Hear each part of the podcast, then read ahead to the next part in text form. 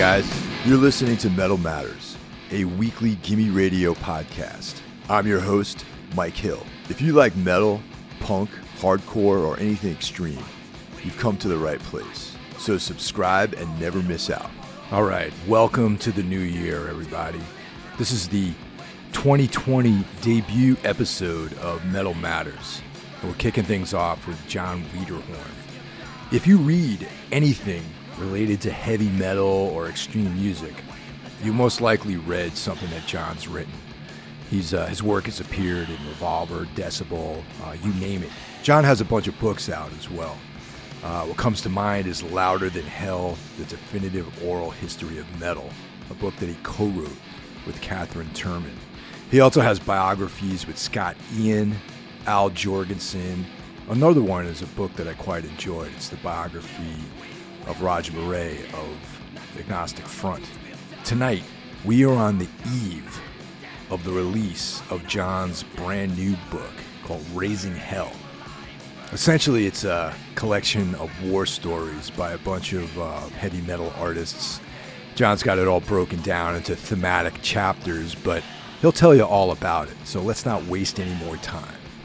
Before we get into the book, I just got some questions. Uh, I'm just gonna roll with it, man. I mean, we're talking already. Uh, you know, you probably I don't know if you listened to the show before, but it's always pretty pretty casual. There's no like Sure. formal beginning and end to this thing. So, um, you know, like you and me and everyone that's been listening to this thing, you know, we're we're obsessed with metal and extreme music, that kind of stuff. But in the bigger picture, this is all pretty obscure and fringe to a lot of people. You know, like to, to me and you and the listeners, bands like Goatwhore, Morbid Angel are like household names. You know. Right. Um, so what drew you as a journalist to writing about metal and extreme music? really uh, just my my evolution with heavy music um, just went in a in a natural fashion like the, the first time i heard uh, acdc's back in black i was just blown away and i had to check out well what else do these guys do like this is this is so cool was it sixth grade or something um, you know and i got highway to hell i think i got that for my bar mitzvah Oh, great. along with in, in Through the Outdoor by Zeppelin. Um, but the first real metal album, I think that I can can point to, would be uh, Judas Priest's "Hellbent for Leather," It's a good also one. called "Killing Machine." Yeah, yeah. Um, my cousin was uh, really into Rush, and uh, I was into Zeppelin and some other stuff. But he was he had a bit of a role in turning me on to some some bands, and uh, so I liked Rush, but they weren't quite intense enough for me. Sure, I get So it. he puts on. We're we're at my uh, my cousin's house in uh, upstate New York, um, and he he has his boom box. He's like, "Hey, listen to this," and he hits hits the play button, and on comes Hellbent for Leather. You know the motorcycles and the revving guitars. I'm like, "Holy shit!" It was just like completely mind blowing to me because I'd never heard anything like it at the time. And I've heard people say things like that about, you know, the first time they heard Maiden, um, or younger people say, you know, if they got their introduction to, to, to metal through uh, Master of Puppets, for instance. Mhm. But uh, it really kind of set me on a path. I just heard this and I loved it. I was like, this is this is the sound. This is this is the intensity that I've been, you know, not looking for, not even knowing was there. But now that I've got it, bam, you know, I, I want to check out uh, more of this. So uh, I just kind of went through a process from, you know, junior high up until high school when um, I, I was, it's funny, there was a, a radio show. It was like the Great American Radio Met Hour or something. It was a syndicated show, and they were doing metal, and they had Dokken. Uh, they played Breaking the Chains. They and there were little interviews with the band members in between. They Motley Crue's Looks to Kill, and they might have had Ratt Round and Round, or it might have been someone else. And then they played a Manowar track, um, and I hear "I taste your blood." Yeah. as it showers from my blade, you know, hatred. And I was like, oh my God, this is, this is, you know, it's not fast, but it's so heavy. And back then, tasting blood and, and, you know, graphic slaying wasn't so prominent um, in metal, at least in my world. So I, I ran out and got albums by all those bands, and I'll, I'll still stand behind Looks That Kill. Oh, and, totally, uh, man. Yeah. And and yeah, I you know I think the first two Crue records were pretty pretty great. After that, they totally lost me. Um, Dokken, I love to this day. Well, no, I mean I, I like their old stuff to this day. They're for the albums until George Lynch left, um, just because they really wrote powerful and, and well articulated songs, and the and the guitars are are unbelievable. Um, and then Manowar put me on this. I must find heavier things than this kick. So um, it was around, I guess, you know, the mid '80s when when the thrash scene started. And at first, I missed Metallica. I uh, got this album called Total Destruction that Metal Blade had put out as one of their first releases, and it had songs by Bitch and Slayer. Um, and my, I think it was Aggressive Perfector by Slayer, and a bunch of other other bands that were in, in the initial uh, staple of of Metal Blade bands. But of course, Slayer stood out, and um, I I got a copy of Heavy Metal magazine, you know, the, the comic booky sort of sci-fi Oh thing, yeah, and I'm well well aware of that. Yeah, yeah. and they'd reviewed all these metal records in one one issue and one of them was slayer and i love i'll never forget the line it said we'll make hardcore punks reach for the geritol nice. so i thought well yeah i've got to get this and they also reviewed the oz record yeah sweden oz band i mean i knew ozzy liked it loved sabbath but you know they, they were reviewing all these other bands that i didn't know uh, power metal and some new wave of British heavy metalish type stuff. So you know that that put me on a a track too. Um, then I discovered Venom. I guess that was the next big thing, and of course that was a monumental leap, one that I was almost freaked out by because I was like, oh wow, I'm I'm seeking the heaviest stuff possible, and this is almost too heavy, man. This is this is evil.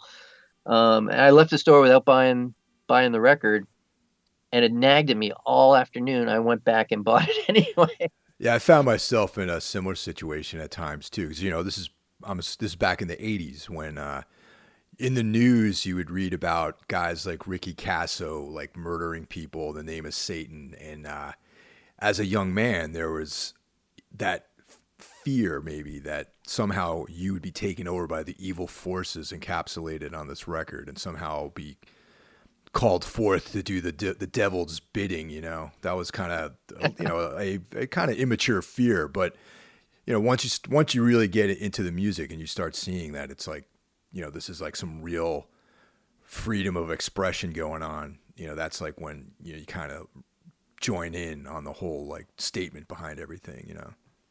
Yeah, it's funny. Well, there's this fine line between theatrical expression and real spiritual um, conviction. Yeah. And it was pretty clear that Venom were sticky, Yeah, exactly. and I lo- loved it. But then, a- and you know, I heard Possessed and didn't know quite what to make of it, except that it was the heaviest, fastest thing I'd ever heard in my life. Seven Churches, um, and I still maintain that was the first death metal record, even though death was, you know, brimming around at the same time. Um, and obviously love them and Chuck a master. exactly. but- But uh, you know, it uh, the the the satanic element had this weird effect on me, and I'm not a religious dude, and never really was, so it's really kind of funny. Um, on the one hand, I wanted to delve into it, and I got Anton LaVey's Satanic Bible and read it, and it's really just a doctrine of hedonism. Um, but on the other hand, I was kind of like, well, what if, you know, if listening to this shit is really going to be bad for my immortal soul? I'm a teenager, you know, I didn't, Yeah. I didn't really know, you know, King Diamond seemed pretty sincere at the time that he really was a living Satanist. And, you know, he's backed up from that over the years, of course.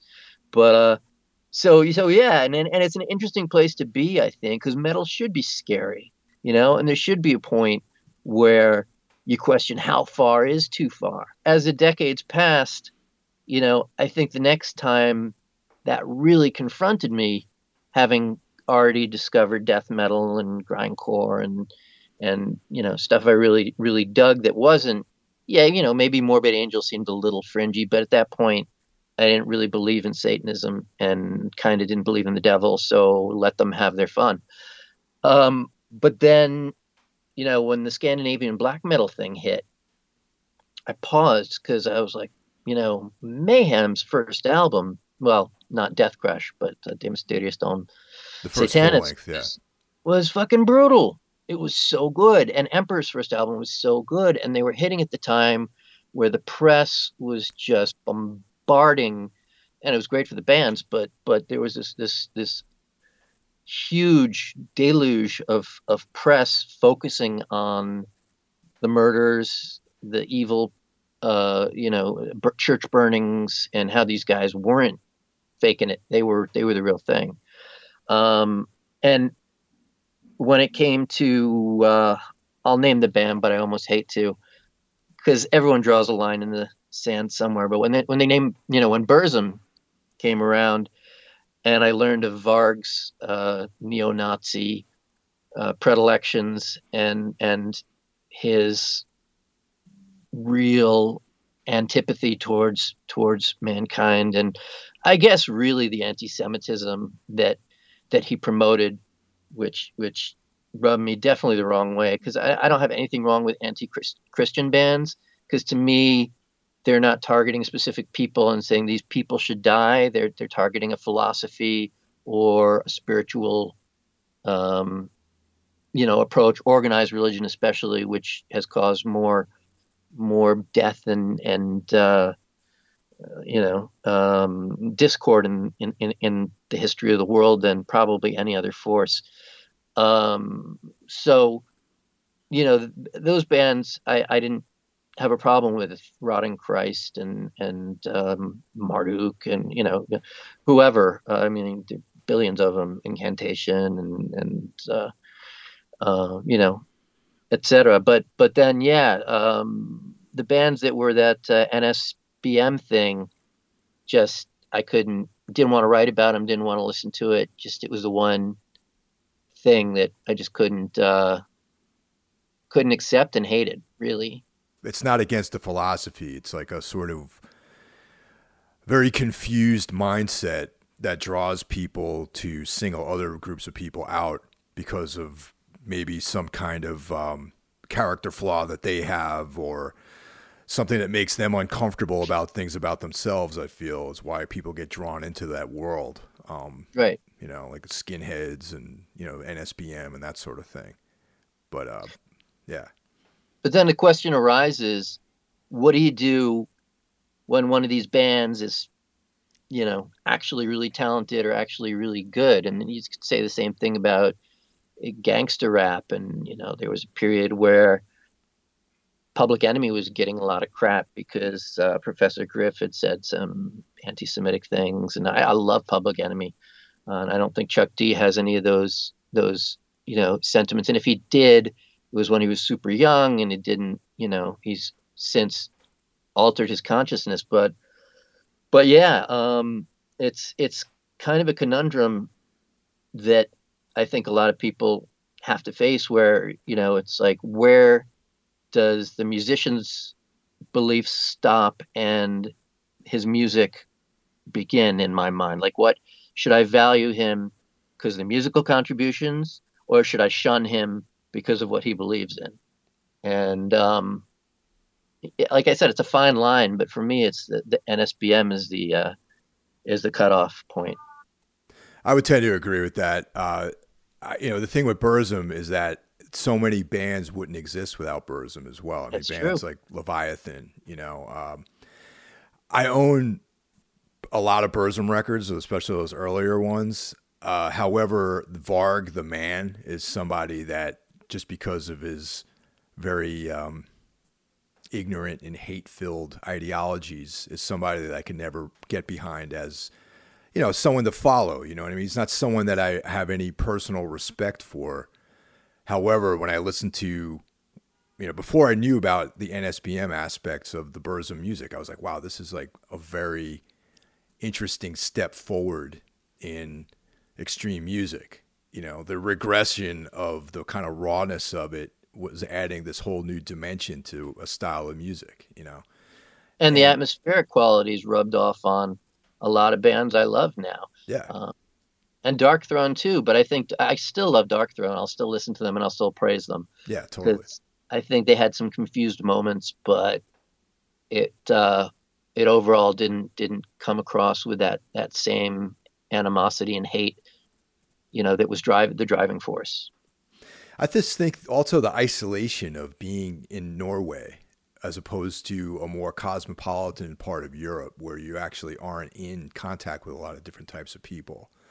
Um, you know, especially back in the early '90s when communication wasn't was wasn't what it is now, and um, you know, Bergen is like a tiny town, and Norway is incredibly far away from the sort of mainstream places that are you know like like the more cosmopolitan centers like Germany, you know, the UK, and um, you can see that in the United States. The more remote you go, the more sort of insular people's ideologies become. So, you know, if you don't have to deal with people from other cultures, you tend to have this myopic viewpoint, you know, and I think that with the the Satanism, the reaction to Christianity, uh, this kind of reinforcement of all this misanthropic ideas, I think was what led, you know, nurtured this this hate filled sort of guy. You know what I mean?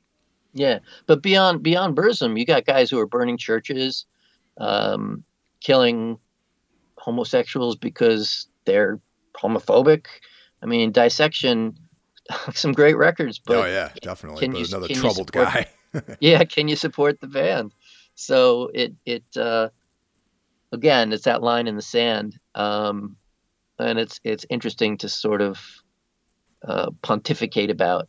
Um, but uh, it's, uh, it's, it's, true. Remote it, areas have made some great music. It's true. Yeah, you know, it's there's no clear answer though to this thing. I think as well. I mean, you know, as far as uh, I also don't agree with the people that just dismiss everything because the artist that created the music is a troubled person and has like fucked up ideas. You know, so it's right. it, it is a very complicated subject. Right, right. No, I, I agree. Yeah. Um, and as far as extreme music coming out of isolated places, that's true in a lot of a lot of uh, times. But but then you know the Florida death metal scene, yeah, Tampa's not Miami, but it was still a pretty. I guess it wasn't. It was cosmopolitan. I guess it's a lot of old people there, and it's always fucking hot and you know, there were a lot of these misanthropic kids from middle middle class, I guess, upbringings who who, who started this revolution. Uh, I think Morrisound had as much to do with the explosion there as the bands did. It was all just kind of one happy uh, or very miserable um, conglomeration that that that spawned this this killer scene. Um, yeah, and maybe definitely. the same for grindcore in in Newcastle. Yeah, I mean, you know, there's there's the urban experience. You know what I mean? Newcastle is like a heavy duty working class kind of vibe, kind of place. You know, and uh, you know that is a kid. I always felt like that scene was almost like like 80s New York City, you know, like like New York hardcore in a lot of ways, where it was just this, you know, a very gritty, uh, you know, sort of worldview just from the the struggle of existing in the urban environment, you know. Yeah, no, right. Yeah, there was there was New York, you know, the fabulous Big Apple, and then in the mid '80s there were these these kids from abused households who had nothing going for them and were told they were failures, and they they lived in these squats in the East Village, in you know, which were horrible places to be. They were practically homeless uh, those areas are now multi-million dollar, you know, brownstones and condos. But uh, at the time, I think that that whole environment really, really fueled the, the, the New York hardcore scene with you know agnostic front and sheer terror and cro-mags etc it's all about the love of mu- love of music and metal you know yeah. it's kind of you know I, I, don't know if you knew this or not but i'm a, also a boston university alumnus uh, I went. Oh, to, I didn't know, know that. I went to BU. Uh, you know, graduated in 1990. So, Yeah. Damn, same same year, my friend. Oh, really? So I was Yeah. in. I went to the College of Engineering, and uh, you went to, I guess, uh, communications. Yeah, yeah, Howard Stern is also an alumnus of the that's right. But he didn't graduate. Oh, he's. Oh, that's. Oh, yeah, he didn't. That's right. Yeah. No, he, he did all right for himself though. I, I, that, that degree, I don't think would have helped or hurt. Or hurt him, yeah. so now, now your most recent book, "Raising Hell," which is essentially about derelict behavior within the world of obscure extreme music. Is that pretty much an accurate assessment of the book? There's a lot of that, but no, see, I I see it more as a reflection of the lifestyle and culture of metal from mainstream metal acts to extreme underground acts. And the more outrageous or sensational passages in the chapters about drug abuse, alcohol abuse, vomiting, um, and certainly uh, rampant sex are are pretty wild. Um, and a lot of people telling those stories tend to be some of the more underground artists.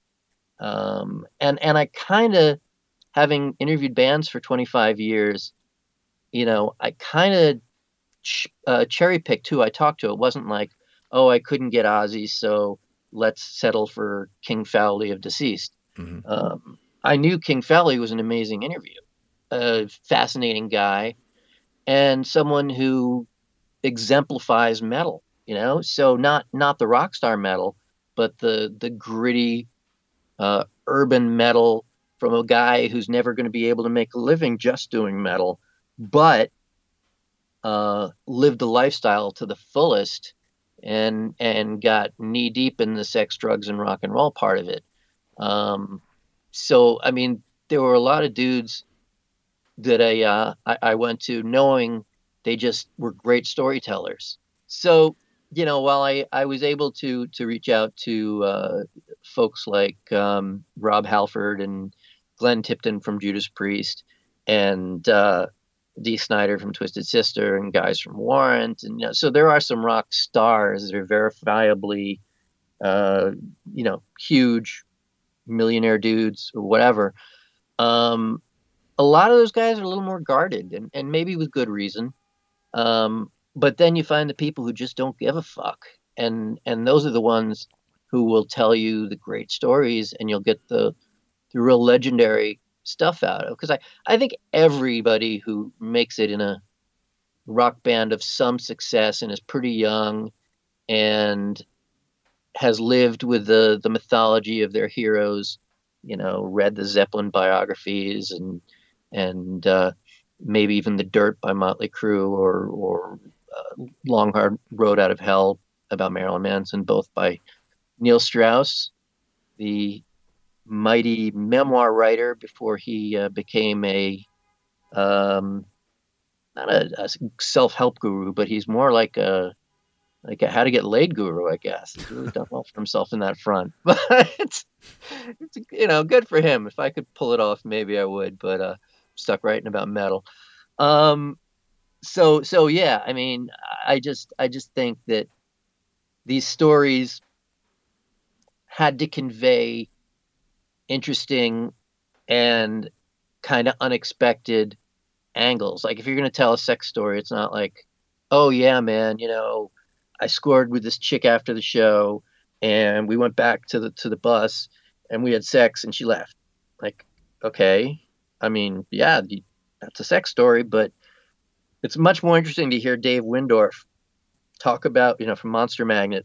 Yeah, we're we're in the same uh, rehearsal building as Monster Magnet. And Dave is great, and and yeah, he's worked with some great players too. And but he he uh, you know, um, pulls no punches when it, it comes to talking about his sexual conquests and the the craziest uh, episodes that that he's he's been through in the in the process while you know like having someone pull out a badge in the middle of having sex and say hey if you know if you weren't good I was going to arrest you I mean what a great what a great story or or um The Al Jourgensen one, I think, was good with the uh, mother daughter uh, combo, yeah uh, sort of portraying, um, you know, the depression of a situation like that. You know what I mean? yeah and depravity too. Yeah, just Yeah. Al is an amazing storyteller, and and uh, I was so enthralled actually with, with him. I mean, Ministry when I discovered them just blew my mind because it, it came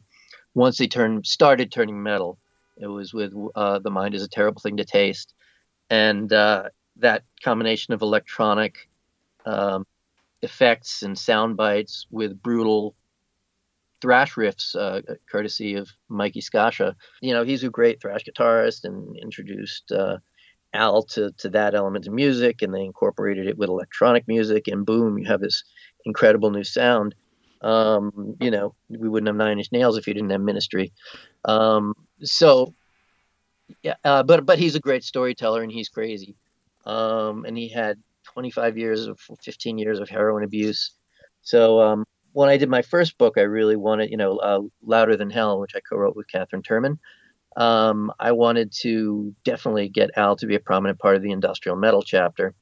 And after the interviews that were just so great and out there, uh, I asked him if he wanted to do a memoir, and he actually he, he had been thinking about it. So that was the uh, the second book I did, which was just awesome. But uh, again, I've gone off on a tangent here. Um, so I knew that Al would be a great addition to this book as well, um, and Scott Ian as well, because I, I wrote his book with him. I was going to say Scott Ian's uh, con- contributions were really cool too, and uh, Yeah. I, I always like hearing interviews with him. Anyway, I mean, I never met Scott Ian, but uh, I always enjoy hearing him talk about things that happened throughout the '80s, and you know, not even specifically Anthrax stuff, like when talking about going to see Ozzy, you know, and Metallica and stuff like that. You know, it's, Sure. it's cool stories. Sure, being in like the rehearsal spot while Metallica are standing around their amps in a circle, uh, drumming up the uh, you know uh, beginning stages of Kill 'Em All. It's amazing. Um, yeah, he's total metal guy and and a super articulate guy and smart guy and and best of all, he's a funny guy. You know, I think that's what's important is finding people with personality who have stories to tell and can tell them in a witty, sarcastic, or maybe self-deprecating sometimes. Sometimes they're all out, you know, self self-promoting, but but personality was was key for this book not to be boring. Speaking of personality, you got one of my favorite personalities in there, Ben Falgoust. So that was it was cool to see that Ben was included. Oh, he's a great dude. Every chapter in the book is named after a metal song, and uh, so uh, you know stories about vomiting. It's called Revelation Nausea chapter, which is a vomitory song. Um, Welcome to Hell, of course, is all about the occult and, and, and Satanism. And then I wanted to do a uh, um, di- uh, it's not uh, well. There was the Ra- Raining Blood, which is all about kind of you know bloody travesties that have occurred on the road. So yeah, so in that respect, I guess going way back to what you were talking about before, it's not just the uh, excess and and uh, depravity. There's a lot about the hard metal lifestyle. Uh, you know, being in vehicles that unfortunately crash, uh, hurting yourself on stage.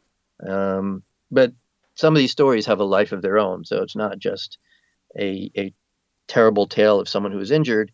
It's the way they were injured or what they did afterwards, or you know. So it's it's that was that was interesting for me. But for die by die, die with your boots on, which was all about near death experiences, I found that there were an awful lot of near death experiences that were vehicle related, and it got to the point where there were so many of them. I was like, well, you know, maybe I should do a chapter just about car crashes or near misses or uh, you know horrible things that happen on the road. So I, I did the Highway to Hell chapter.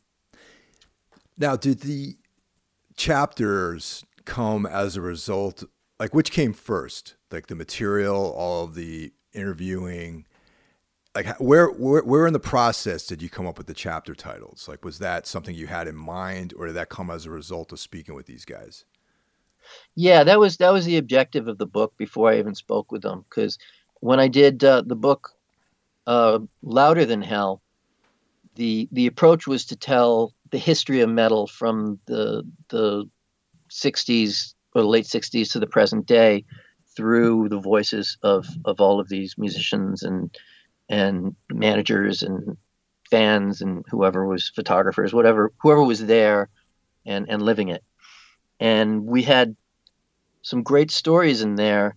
Um, but at the, at the same time, there were a lot of, lot of stories about how bands formed, how scenes evolved. So it was a history book.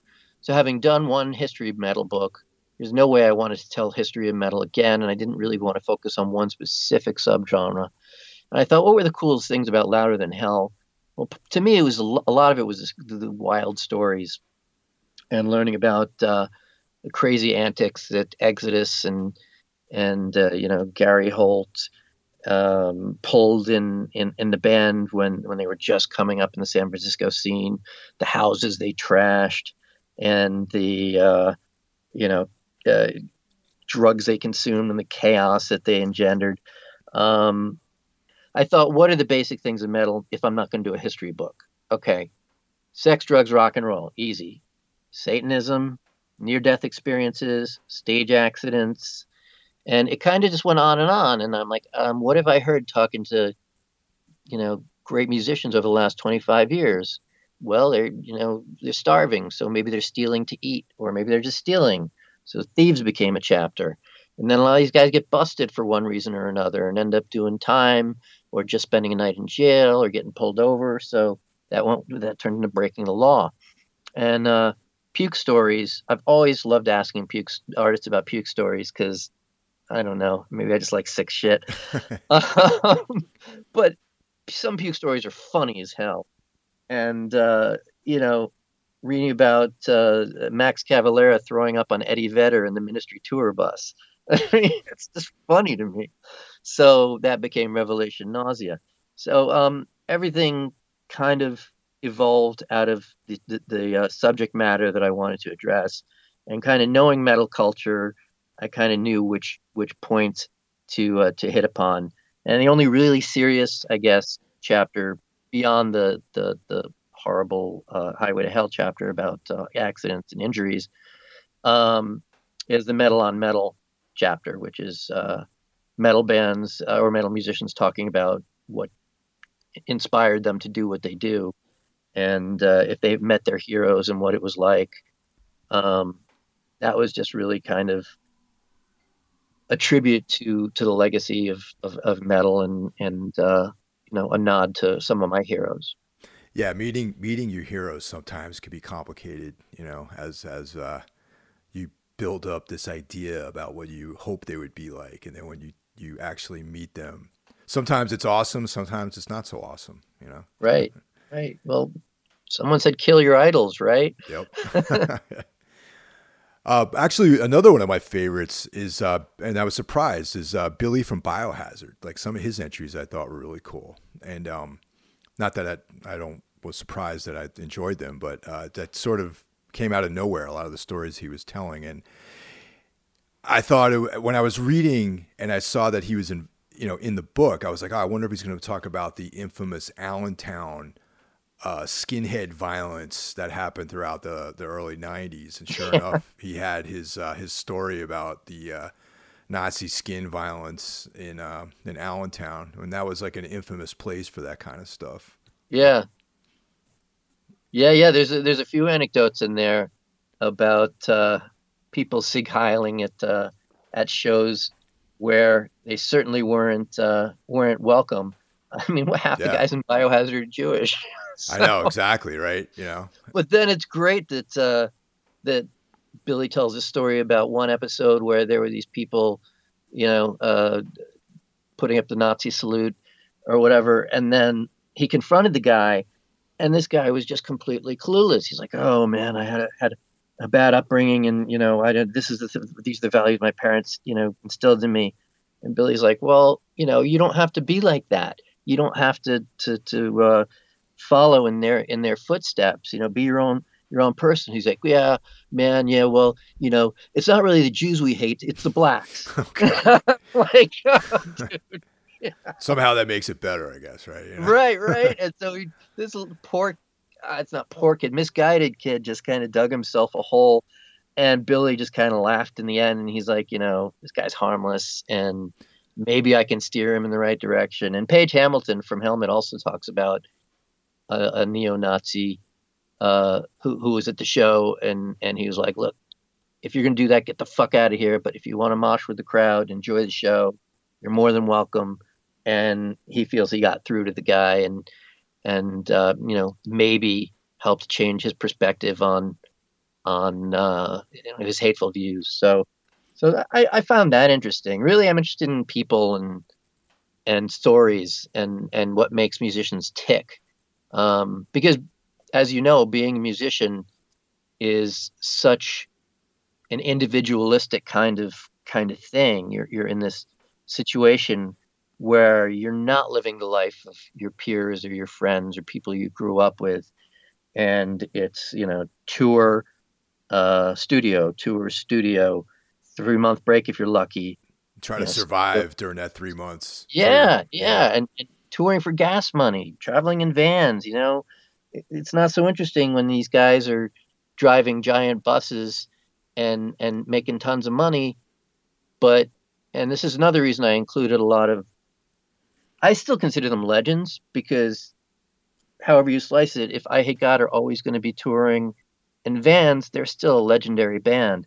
There's a Spinal Tap chapter and homage to the best movie of all time, and it's the best movie because every band has lived what goes on in that film, and I, I wanted to include a lot of stories that are Spinal Tap type experiences without being the story of the band getting lost under the stage or you know the, the band uh, having um, their their equipment uh, go wonky on stage or, or whatever. There's just so many other things that are silly and crazy uh, about metal touring and and uh, performing that lots of things go wrong, lots of things you know are topsy turvy, and I think a lot of people have told me that's their favorite chapter because so, it's just it's just fun. The whole book's supposed to be just fun. I hope no one turns to me and says, This is misogynist, or this is you're promoting violence, you're talking about all the horrible parts of metal and not the good parts. It's not supposed to be a deadly serious book, but this shit happens, you know. Every every dude who joins a band wants to get laid, wants to have as many hot chicks as they can. You know, everybody said it from from Eddie Van Halen to Gene Simmons to you know, well, Evan Seinfeld, but he's he actually another... uh, went ahead and did all that stuff. Yeah, exactly. yeah. And it's funny he's not in this book because he was in Louder Than Hell and told some crazy great stories, but so did Billy.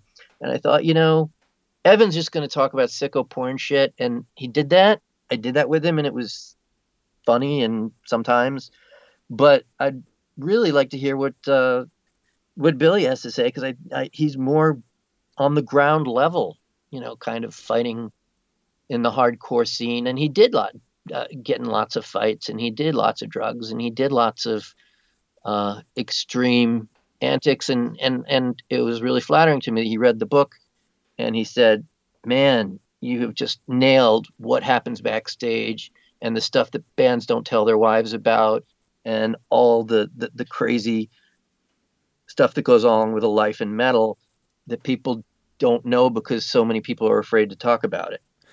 Yeah, and also the vibe from the book too is is that the the kind of uh, monotony too of being out on tour. You know what I mean? Breeds a lot of unusual behaviors in people. You know what I mean? Absolutely. Yeah. And I think that's kind of like you know it's not the normal person's sort of gig doing this stuff. And you know like when people for example like with the drug stuff you know people who don't experience this aspect of life or like oh I, I don't understand why this guy is an alcoholic or he got involved with you know drug addiction or whatever. But it's like okay you try doing the same exact thing every single day without you know 7 days a week for 40 something days and most of that time is spent sitting there not doing anything and you get bored right, hurry up and wait yeah, hurry up and wait. And then you get to do your thing for like 45 minutes to an hour on stage if you're, you know, if that's like your time slot. And then there's just a lot of open blank time that you have to fill in creative ways. And a lot of people through boredom and whatnot. That's and also things like alcohol are, are freely available, like backstage. You show up encouraged. At the, yeah, you show up at the gig, you load in. There's a case of beer. If you drink that case of beer, they bring another case of beer. There's a bottle. You know, then after the show, some creep shows up that has got you know has got like cocaine and all this other stuff. You know what I mean?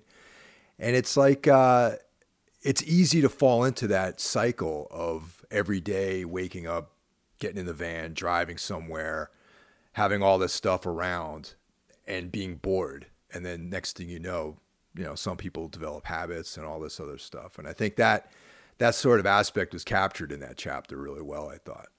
Yeah, thanks. I, I definitely wanted to get get that across. At the same time, a lot of these young musicians are suddenly in an environment where they're encouraged to, to drink, and, and maybe their yeah. management is helping to hook them up with with uh, speed or coke, and there are hot chicks everywhere, and suddenly they're super interested in these guys that were maybe practicing guitars 12 hours a day and and you know weren't dating in high school. So there's this kid in a cookie jar aspect for the young musician where you get into this lifestyle and fortunately a lot of them break out of it. Um, but some get trapped you know and and uh, if it sticks with you far into your 40s or, or, or beyond then you could be a lifer like lemmy and be you know lauded and, and, and praised for his his uh, trueness to his his his own kind of aesthetic, which is which is great. Lemmy was so fucking real. He was he was the real deal. Um, but a lot of guys fall off the tracks and overdose, or uh, end up in rehab, or have to have uh, liver transplants because they're you know on death's door from drinking for for 25 years. Um, so yeah, I mean, it's it's definitely. I think the knowing knowing your moderation, or knowing when to say when, or knowing what your your limits are is super important. But that's so hazy when you're in this uh, whirlwind of of rock star or rock and roll activity. Yeah, and also the level of that you have to go to is different than what most people who work at like you know an office building uh, have to deal with, like on a weekend or something. You know, uh, you know the the norm is different. You know, so you might be normal in your consumption of certain things in the context of being on the road, but that's way way past what most people that have like a normal existence would ever dream of going to you know what i mean? On all levels. So even you know some of this other extreme behavior you know the the prank pranking and drinking and sex and all this other stuff you know? Yeah a lot of guys who don't drink or even if they do they're still looking for stuff to fill their time. Yeah. And and and just do dumb shit like uh, Richard Christie, uh, you know, worked with works with Howard Stern and and is on the show, but also has been in Charred Walls of the Damned, and he was in Death and some other bands. He had a thing for shitting places, so you know, just kind of get hammered and you know shit backstage. Or there was an oven in one venue, so they decided it would be funny to to shit in a uh, a tin and then stick it in the oven and turn it on. and you know, it's disgusting, but it's funny. You know, uh, so I think if you look at it all with a sense of humor, maybe it's not going to be a book that's that's perceived like a uh, a, a turd covered uh, you know yeah. a gift that has to be quickly dispensed of and and, and then you spray the Lysol. So what what are the details about this release? Uh, what who's publishing it? Uh, you know, what, is it going to be available on Amazon? Like all that business? Yeah, there's a, it's on Amazon now for pre-order. Um, it comes out January seventh, and it's being put out by Diversion Books, which is a fairly new imprint, um, but one which is putting an awful lot of effort and energy into into its titles. They've hired staff members who worked at Da Capo, which is now uh, linked up with Hachette. Um, so, so it's an indie label, not label. Whoops, it's an indie indie book company, but they they approach this the um, the work with with the experience of of people who've been at at major companies, and uh, also with some really creative ideas too. So uh, yeah, the book will be available everywhere. Um, we've got a lot of good promotion lined up for it, and um, it looks like there's going to be a podcast to accompany it, and awesome. we're not sure if it's going to be weekly or what it's going to uh, entail exactly. But I've I've written a couple of scripts, and uh, we'll see where it leads. But I really like the kind of experimentation aspect where they're behind this thing as a book, but let's see what else we can do with it. Because really now, you really have to look at at an object or an entity on on on different levels and and see how can we multi-purpose this and what would be interesting to different audiences. So, in addition to this book, I know you got uh, you know louder than hell. You got the the Roger the uh, my riot my riot the Roger Miret uh, bio. You got the Al Jourgensen book. What am I missing? Uh, Scott Ian, I guess, but we talked ah, about it earlier. Yes. Okay, yeah. um, so anyone out there, John, you know, if you've read at all about music, you probably read one of John's articles. I mean, I know you're a regular contributor at Revolver, and among other places. You know what I mean? do you have a social media follow you know their presence where people can reach you to follow what, what's going on especially with the release of this upcoming book and everything yeah i mean my, my facebook page is just my name and then i have a louder than hell page um, but it's mostly between my, my co-writer and myself just kind of chatting with the people who loved that book and putting up little articles that we've written or or show shots from shows we've we've been to recently, or just you know shooting the crap about metal news. Um, now I have a Twitter, but man, I I really I find it hard to to really um, interact with great regularity on a on a Twitter platform. It just kind of I, I, it seems hard for me. Hopefully, I'll get into it more and it'll become more. Yeah, I'm the same way, man. Tool. But yeah. I just have everything auto tweeted. You know what I mean? Yeah. Yeah. And it's probably not the most, uh, you know, engaging way to do things, but that's how I do it. Yeah, Facebook works better for me as just kind of a quick tool to get things out there, and mostly I just post funny stuff. But um, I'm doing a little self promotion with it, so um, you know, always looking for interesting uh, uh, people to to write about and and uh, you know new new books to work on. So uh, right now I'm kind of between things, but I'm I'm uh, reaching out. I've got my feelers out for for a couple other projects, and pretty content where where I am right now. Just hoping that this uh, this book really really takes off and and and people dig it. You also have the Gimme Radio uh, DJ show too, right? Yeah, yeah. Um, Metalography is the show I'm doing for uh, Gimme Radio. It's a lot of fun. Uh, I pick one album every episode. I've just really been doing it once a month, and because uh, there's a lot of research that goes into it, and I uh, play that record in its entirety, and then uh, talk about how that band surfaced or how this record came about, how important it is in their in their catalog, and then I'll play other bands that were making music around the same time.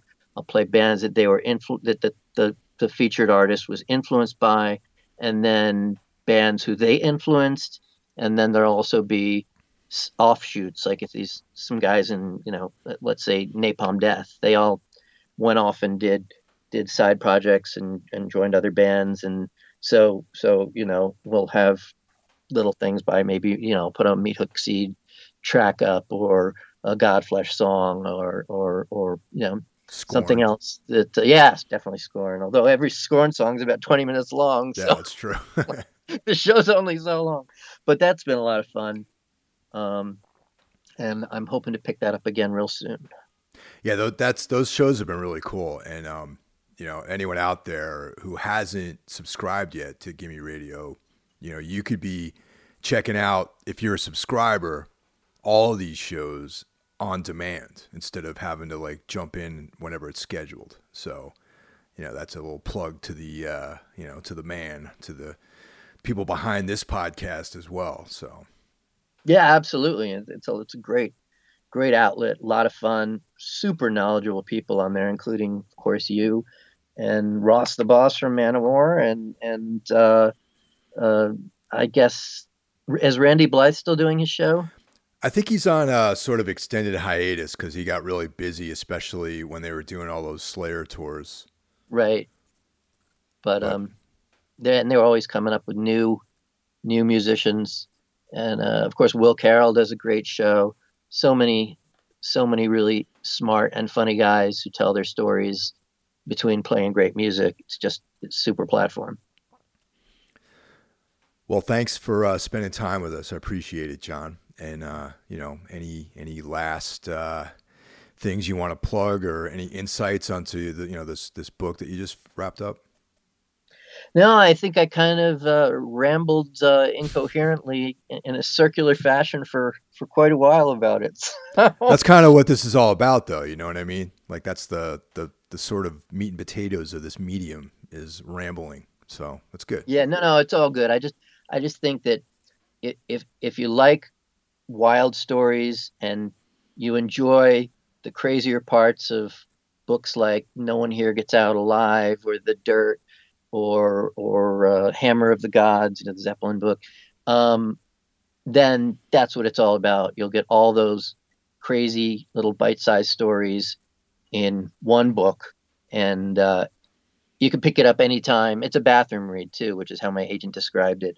Um, not that it needs to be flushed down the toilet, but it can sit next to your uh, commode, and every time you go in to do your business, you can just open to a random page and maybe get a good laugh.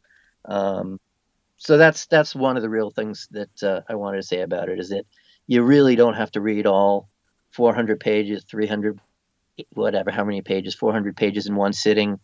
Um, it's it's great just to to open up and read something that's entertaining. I have one thing to add to that. If you're in a band, this book is a perfect book to read on tour, which is how I ended up reading a lot of these kind of rock books like The Dirt and, you know, um, you know, Off the Rails, uh, you know, the Rudy Sarzo bio, things like that. It's like perfect to read on a long drive somewhere. Right. Yeah, and and it's light reading. You know, it's yeah. not it's not uh, Tolstoy. Tolstoy. All right, John. Thanks a lot. Thanks for having me, man. You got it.